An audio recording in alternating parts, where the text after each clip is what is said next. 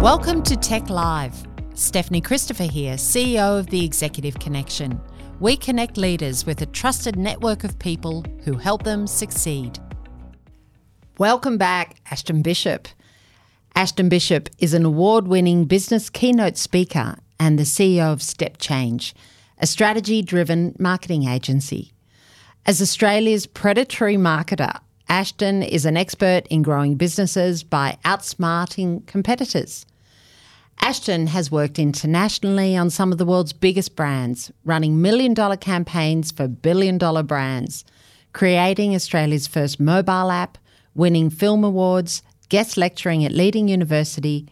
But his career highlight by far is winning Speaker of the Year for TEC as Australia and New Zealand's number one CEO network. Ashton Bishop, welcome to TEC Live. Thanks, Steph. Love it. Yeah, it was getting a bit highfalutin there, you billion dollar was- this yeah, it and that. And I thought, he's too big for us now.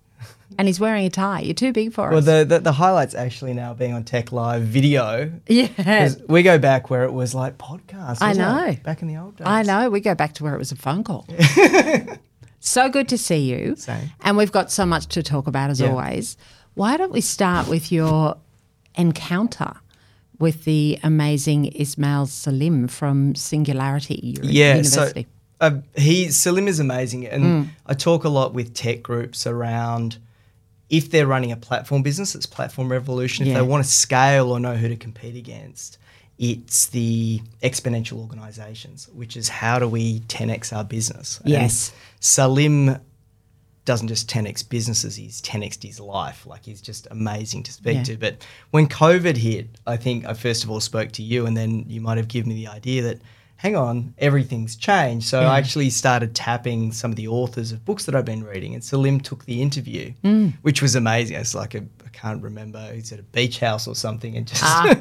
but I saw him speak on stage, and I said, Salim's, what's changed? And since I think it was about 20, 2020 when we interviewed, he said the musk the muskification of sectors and industries is happening more often. And all Musk does is look ahead. So he, he did it with like PayPal. yeah. And he looks at the trend line. He says, where's that going to be in 10 years? And invests. So digital mm. payments, solar, electric cars, look out 10 years and place a bet. And I realized with the strategy work we were doing, we were doing two horizon 12 months, 1,000 days. Probably missed the 10 year one. So look out 10 years and place your bet. That's really interesting. Based on the trend line of what you see is going to disrupt. Right, right. And so you spoke to him again recently, is that right? Yeah, just like last week. And that's what he was saying is Yeah, really that was changed. that was the bit. So he's he took his book from I think 2016 when he first published it. which is, I think, when I saw him live. Yeah, and yeah. and he's just gone. Can't do a book anymore. So he's turned it into a platform that's now guided by an AI bot, and it's just wild. It's Yeah. just wild. He's really inspiring, isn't Super he? inspiring. So, for you thinking about, I guess, TEC sized businesses, meaning our TEC, the Yes. kind of um, mid sized businesses in Australia and New Zealand, how does that relate? Well, I guess it's that still same principle of all of the three horizons. And I guess when we get into marketing today, I'll be talking about what we call long and short, Yeah. which is uh, what I've been doing with Outsmart versus outspend.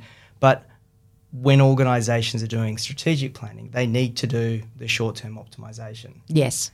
They need to figure out where it's going to be within the next thousand days because that's controllable. Yeah. But then they also need to take that extra step and just look ahead and say, where's it going? Really interesting. So, let's, I guess, bring it down to the um, thousand days. Yeah, great. short term, medium term.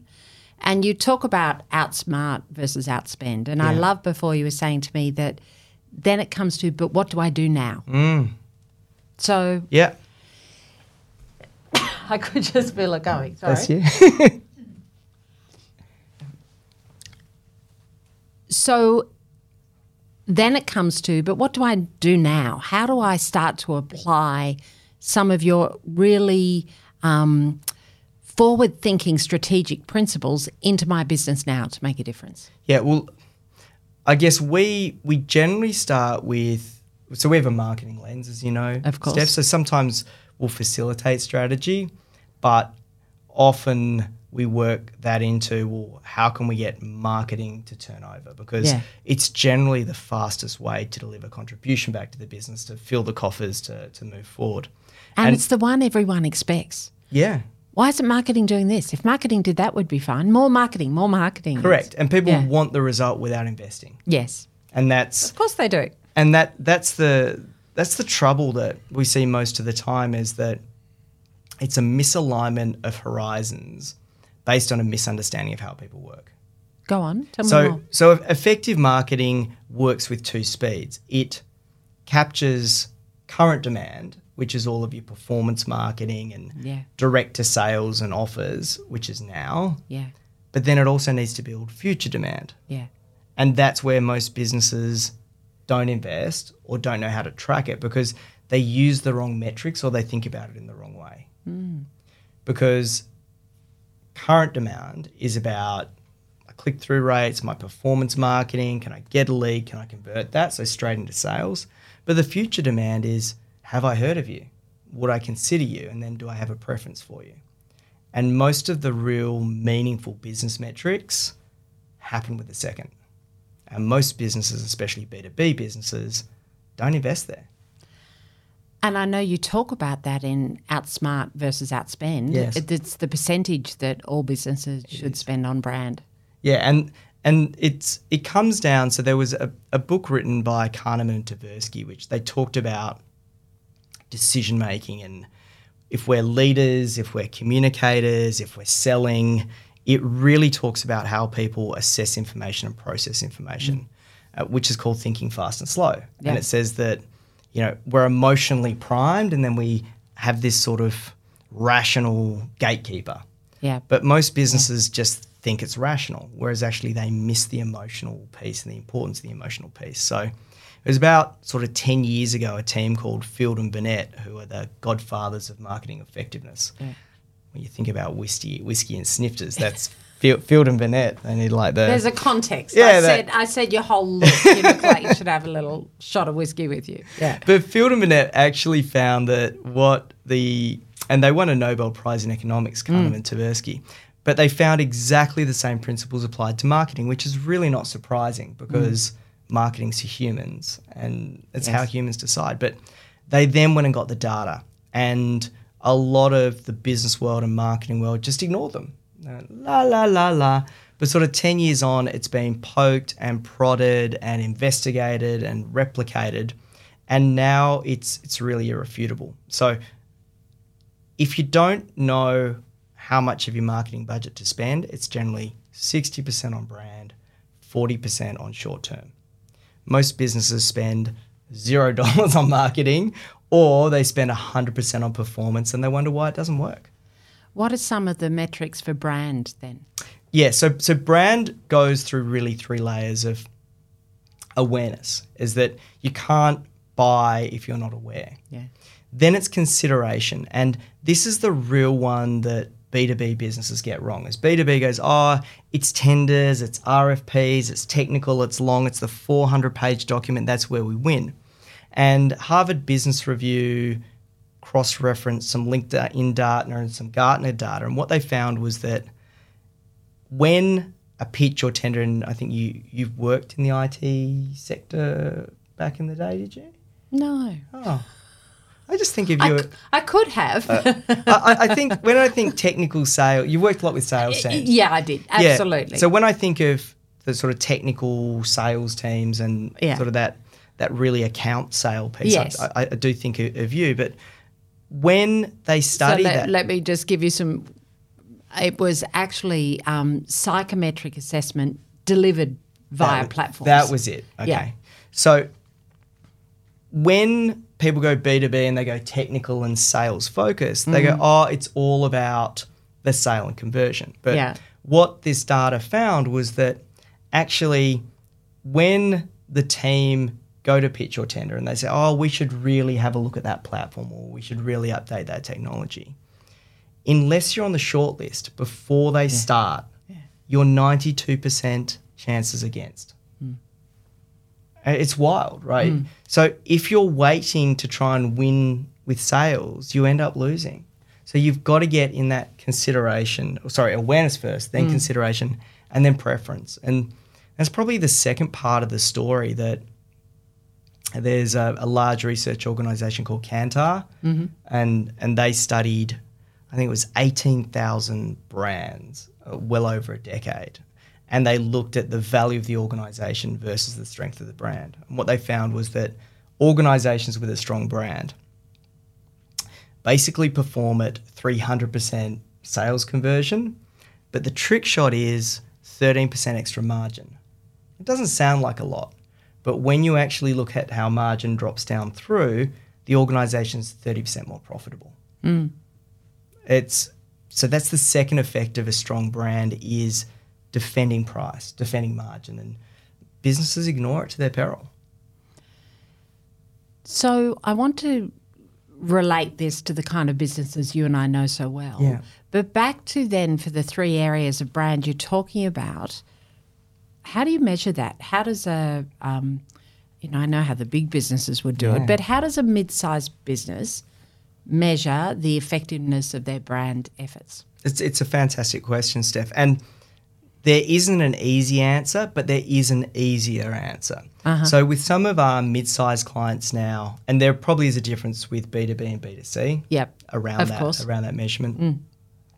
Because B two B is still often firmographics, right? You've got multiple decision makers within the one company. Mm. Yep. Whereas B two B, it's often a an individual decision. maker. B2C, yep. That's right, B2C. So uh, there's a company called Tracksuit now, Mm-hmm. which you generally you used to pay anywhere up to a hundred grand for a segmentation and then quarterly market tracking. They're doing month to month assessments of market, and they're doing it at you know under you know, anywhere from about sort of twenty grand for the year. It mm. depends, but that gives you not just your marketing funnel; it gives you your competitors' marketing funnel, and it goes back to the question: How much should I spend on marketing? Right. And and the answer to that question is it depends, but the factor it depends on is how much are your competitors spending. And that's what Tracksuit gives you a sense of is you get to see how your competitors are spending within the market. Because that's the number one factor to predict whether you're going to grow or not. Really interesting. So you're so um, convinced about the brand, the importance of Yeah. 60% of the budget on brand. How can a mid sized business that has short term needs Yeah. and uh, you know performance marketing is critical to make Mm. Yeah. Mm. a difference short term. How can they um, get their head around Mm. this and apply it in a way that's still going to keep them alive? Because they might think, well, long term's fine. I won't be here in three years unless we start to really get some sales in. How can a business manage that tension? Yeah, and it, it's a really, a really great question, Steph. So, a startup business who's just getting out there, it's obviously it's all performance, it's Yeah. very product. You've got to get that product market fit. yeah, At the mid size of the scale up, so the scale up, it's about embedding your value proposition, mm-hmm. right? Which is about really justifying why you. Mm. Once you get to a more established business, mm. then the brand stuff becomes easier. And it's actually size of business really has a when the, when they look at the factors of effectiveness, size of business is number one. Right. So the bigger you are, the easier it is. Yeah. The second factor is creativity. yes, So the counsel there is that first of all, with any of this stuff, don't do dumb. so if, so if if you've got if you've got a business that's dependent on performance marketing, Yeah. don't turn it off overnight. That's just dumb. So Yeah. don't do dumb. But we've seen businesses where they're 100% performance. And you go, what are you doing with your SEO? And they go, what do you mean? yeah, And then we go, what are you doing with your long tail SEO? And they go, now what do you mean? yeah, so there's quick wins there to get better value out of performance. They also don't have a good marketing automation system. So hmm. They're getting people in, but they're not maximizing lifetime value. We had a, mm. a small plumbing business yeah. and they were they're only doing two mil turnover, but we managed over about a three year period. They went from two to six mil But mm. the key was their ticket value went from about $350 to $1,100. Right. So we worked on the value of each sale.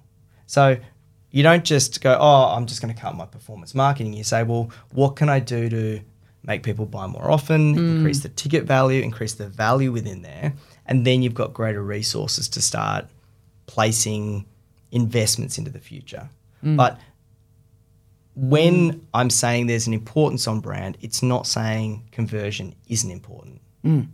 But when we're thinking about that conversion piece, we're only ever uh, there's an institute in South Australia called Ehrenberg Bass, and they've figured out that for most markets, most of the time, 95% of people aren't buying. So you go, oh, a new car. You've bought a new car. Yeah. Do you need one now? Maybe, maybe not. So for just about any market, and especially B2B, 95% of buyers are out of the market. So you're spending 40% of your budget on the 3 to 5% that are buying now. You're spending 60% on the 95% of your marketplace that are you're warming up. So where do you start?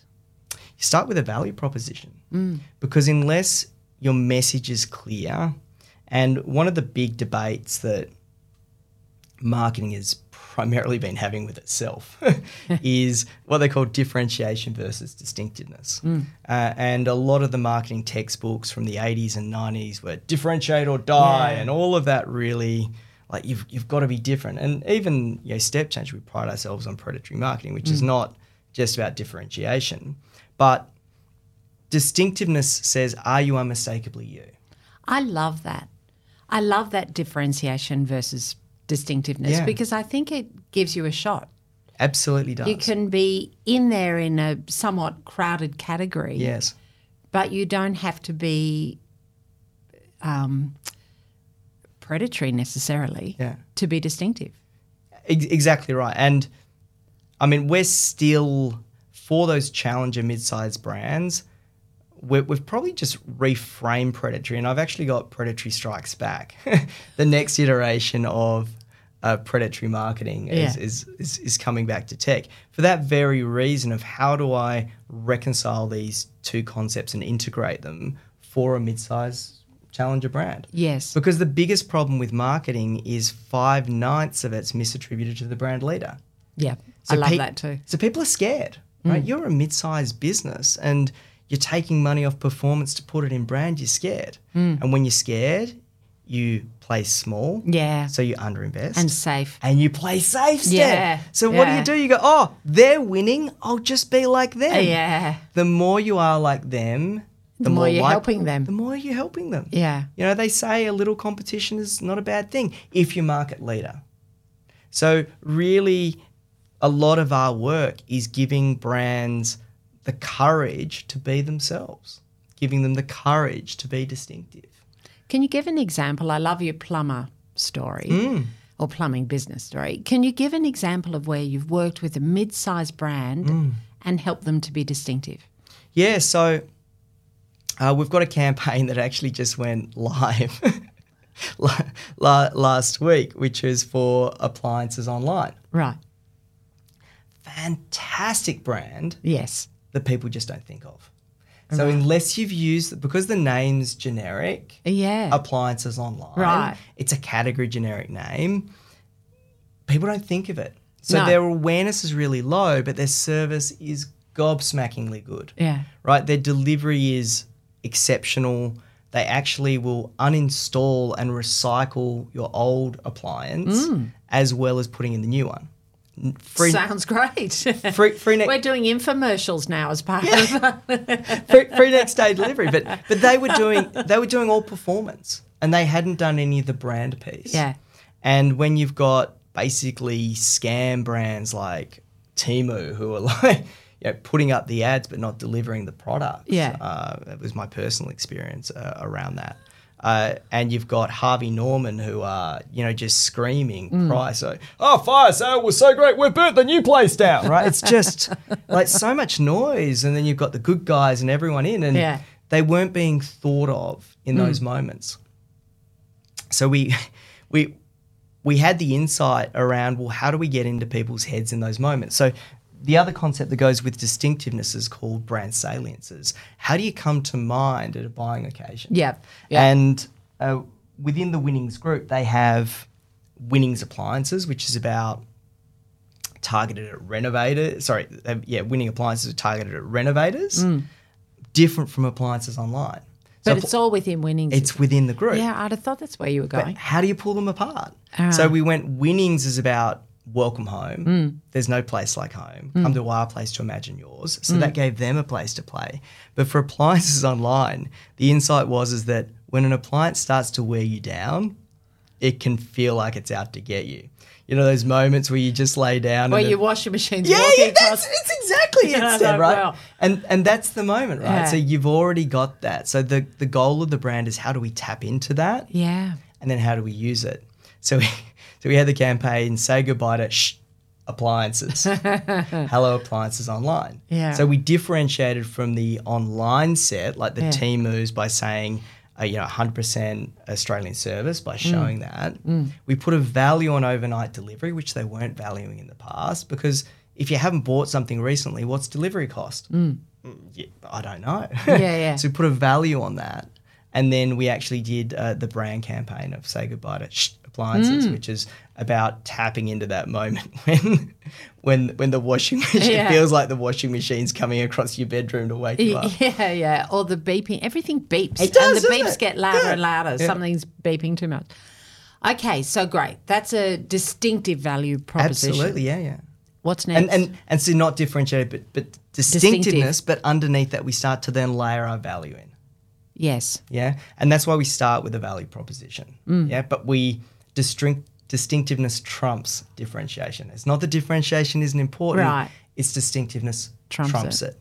And that's the counsel for any small business starting up. When we're when we are doing our small stage, early Mm. startup-y type of things, our brand style guide, the distinctive assets of Yeah. how we present ourselves become really, really important Yes.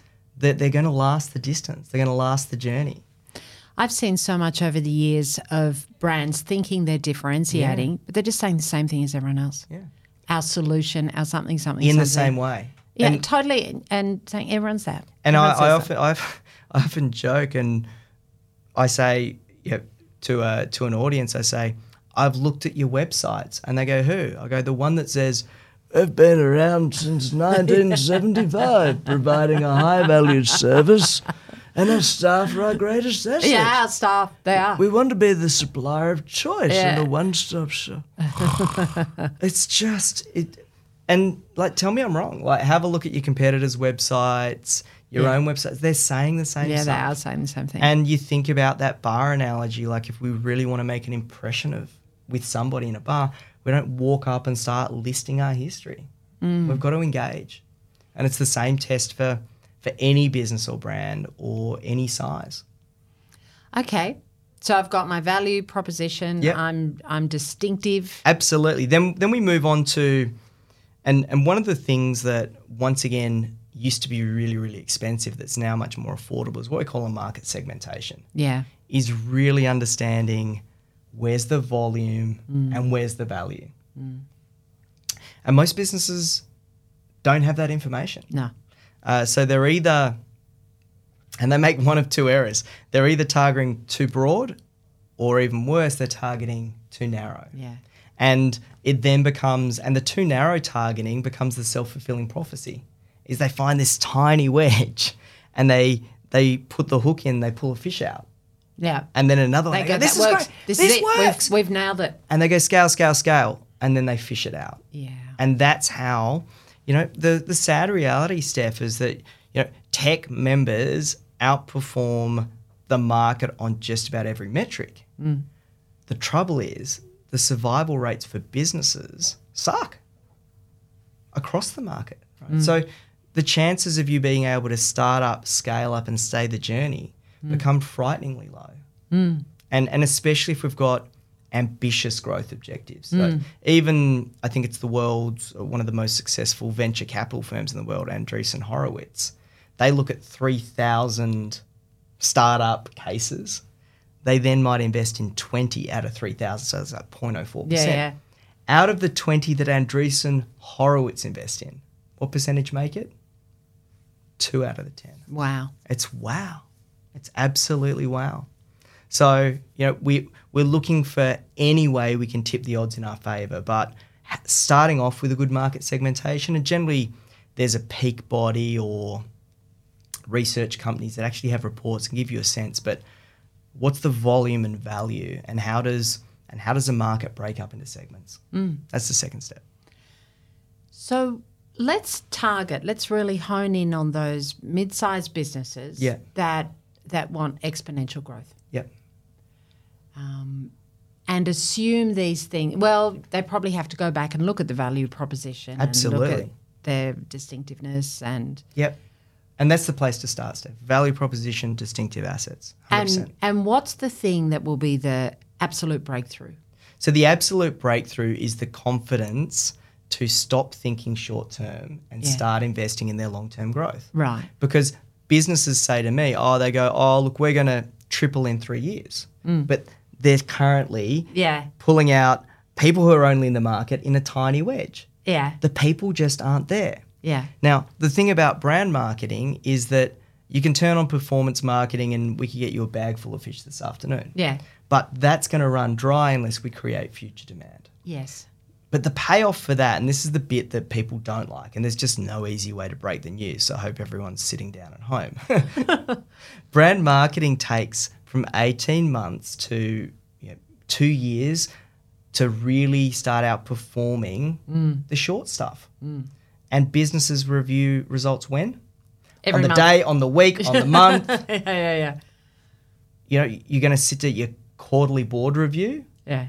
So that's why we need to track awareness, consideration, preference, and really start to see the lead indicators of future demand. Yes. If you can hold your nerve, Yes. right? Because it takes, and you know, you've probably got better data within TEC, Steph, but from startup to scale up to exit in a really meaningful way, mm. where you do create the opportunity for that leader to become a better leader, but also mm. make a transformational impact for their family and legacy mm. with value in a business. It's probably around seven to 10 years. Yeah. It really is. At least. But where are they investing? Next month, next quarter. Yeah. Right? If we can actually look ahead and plan for that, we've just tipped the odds in our favor. And so the key to that is brand. Absolutely. Absolutely it is. Because brand creates future demand and sustains price differentiation. Like it's the number one factor that Buffett looks at mm. when he's investing in a company. Mm. Can I sustain a price premium? Mm. You know, if I put if I put my prices up, will people stay? Mm. Or if I put my prices up, do I need to cross my fingers, say a prayer, and hope? Yeah. right? That's that's the factor. That's what Buffett looks at, and he's the best investor. And we're all investing in our businesses. We're all investing all the time. So we better have strong price defense. Else we're we're wasting wasting our investment. How common is it, do you think, in mid-sized, smaller and mid-sized businesses that um, fear of looking at anything long-term, long-term being beyond the end of this financial year? I think I think that's the biggest it's the biggest battle, Seth. And certainly, you know, where I struggle, you know, I've, I've had some of my clients who, and we'll often start with the conversion piece, right? So we talk about, we've talked about the brand metrics of awareness, consideration, purchase. There's you can get much more pointy with what we call the funnel metrics for the sales conversion. Yes. You know, which is marketing qualified leads, sales Yep. qualifying leads, All the way through the process. Yep. How many proposals went over? What did we convert? Yeah. How long did it take? Yeah. Did they buy again and did they refer? Right? We can be really identified around that and Mm. really tight. And we have to do that before we start really investing in anything long Mm. term. So we must get the short right to make sure that we know what's going down the Mm. funnel. But I've had clients where we've optimized the short, they've got really comfortable with the short game, and then we go, great. So now you're going to do some newspaper advertising. Yeah. And I check in, I go, "Uh, how's that going? And they go, oh, we're thinking of stopping it. It's not working. Yeah, yeah, Right? yeah. How long in? Yeah. A, you know, a couple of months in. Yeah. It, it just doesn't work like that. Yes. We can wish it would work like that, but Yeah. it just doesn't work like that. Yeah. Yeah. hold your course. Hold your course. Can and this isn't a Dorothy Dixer, I mean it. Can businesses do this on their own or are they going to need help to truly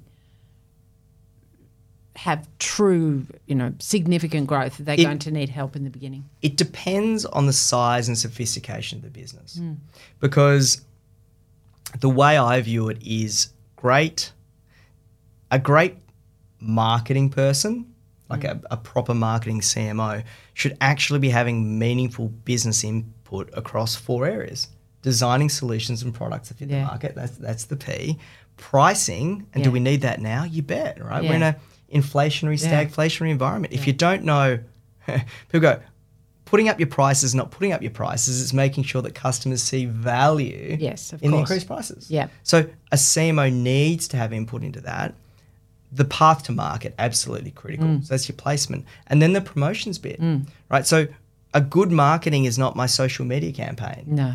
A good marketing, a good marketing campaign is not your newsletter. It actually requires three marketing brains. The first thing is strategy, who can actually have a board level CEO conversation and make sure they understand what we're doing and why. Because if you can't invest properly and hold the line, it'll fall over. Hmm. So you need the strategist who can also look ahead that seven to 10 years and figure out the positioning. Hmm. Then you need the person who can do content. So for a lot of B2B, a lot of mid-size, you can't just buy your way there. You're hmm. going to have to earn your way there. Yeah. And that's producing great content. Some organizations have a Steph who can host a podcast, but I mean, you're you're a really great face for the organization. Some organizations don't have that leader, right? So they're missing an asset around the content Yeah. right? So one thing that we know about tech is that you understand enough about sales and marketing so Yeah. you can do that role and that Yeah. role. But then the third part is the optimization efficiency of driving the short, which is mm. a very different skill set because without that, you're not optimizing your funnel and you can't scale effectively. Mm. If you just have that, you get tits and sirens mm. because people just go, woo, right? It's mm. clickbait. It's a disaster. Without strong content and strong positioning, optimization itself is an absolute disaster because optimization will optimize for short term return, which is the uh, return on advertising spend, which is cost per click. And we see this all the time. And the biggest trap for people who are spending on short term digital marketing is they end up buying AdWords that convert people who are going to buy their business anyway. That's the biggest trap. They're spending money mm. converting people who are going to buy anyway. So the return on advertising spend looks fantastic. Yeah. But the growth of the business is an absolute disaster. Mm. So they're driving down the cost per click and they're really just shortening the runway of their business. And it's really hard, unless you're a good strategic marketer, you can't actually spot that and you end up optimizing yourself off a cliff. Wow. Because, because, you know, as a CEO, when I get given a number, here's the cost per lead. Yeah. And I'm like, I don't care. Yeah. I don't care what the cost per lead is. I just want worthwhile leads that are going to make a difference. Yeah. I'd actually pay a lot more money for And- a lead if it's going to be a good one. But that's that's why you've got a strategic brain, Steph, because you're going, I will pay Yeah. more and more for a lead as long as I can still deliver value to my client, Yeah, yeah. i.e. the right lead, and I can do it in a way that supports my business. Right. So you'll go, I'll pay as much as I can for a lead, as long as I'm converting someone who values my service Yeah. in a way that's valuable. With a lifetime value of a customer that's going to. Yeah, but people who don't get marketing don't think that way. They Mm. go, "Hang on, I only I was paying twenty dollars for a lead last month, and it's Yeah. gone up to twenty two. Yeah. Bring that number down." Yeah. and it's so short sighted. We've actually developed a, a product, uh, and uh, I had to hire and fire three digital executives myself. so we call it a digital balance sheet and a digital profit and loss Yeah, right. right? Which is actually uh, because with our plumbing business, it, it, the the guy who started that business was one of my best mates, and he'd mm. come from HP, massive organization, and he'd taken over, and they were spending they're only a two million dollar business, they were spending twenty thousand dollars a month in this all in one magic marketing show bag thing. And I've gone, mate, that's a lot to spend for a small business. Can you give me a report? They didn't have a report. Mm. Two weeks later, he turns up with a report. Guess how long the report is? 80 pages. I was going to say pages. 80 pages. And I read through it and I've gone, Jace, I've got 20 years marketing experience. I've got no idea what any of this nonsense means. Yeah. He goes, What do I do? I said, Turn the whole lot off and let's go back to your value prop, your distinctive brand assets. And we actually just went back to, All right, what's your organizational purpose? Plumbing peace of mind. And why is that so powerful? Because instead of plumbers turning up to fix the pipes, what do they do? They turn up to assist the person who's flipping out. Mm. So they call ahead. They're on time. They say, Hey, Steph, must be really stressful the fact that your kitchen's blown up this morning. Might not be able to get to the coffee machine. Can I grab your coffee on the way? You'd be like, Is this my plumber? Wow, yes, please. I love Jace. Yeah, everyone loves Chase. You should see their Google reviews off the charts. You should see their referrals and recommendations off the charts. I've known you for nearly 10 years. You're one of the first people I met before I even started at TEC. Wow, I know, it's amazing, isn't it's it? gone like that. And our, I know. And our conversations have always been so interesting and and so esoteric sometimes. And this one of them all feels so clear, so centered, so practical. I feel like I have to go make a lemongrass and ginger cup of tea and sit down because I actually think I'm really clear on what needs to happen. Great. That was really good. And some great stories in there. But with your mega strategic lens on this, I think you have made it so simple with your message that you've been saying for a while now that it's short term and long term, that you cannot survive on just performance marketing in short term.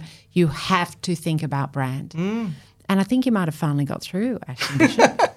Uh, but it's just, as always, such a pleasure to talk to you. And thank you very much for joining us on TEC Live. Thanks for having us back, Steph. So that's TEC Live for today. CEOs are in the business of making decisions, and leadership is the art of execution. I'm Stephanie Christopher, and look forward to talking to you next time.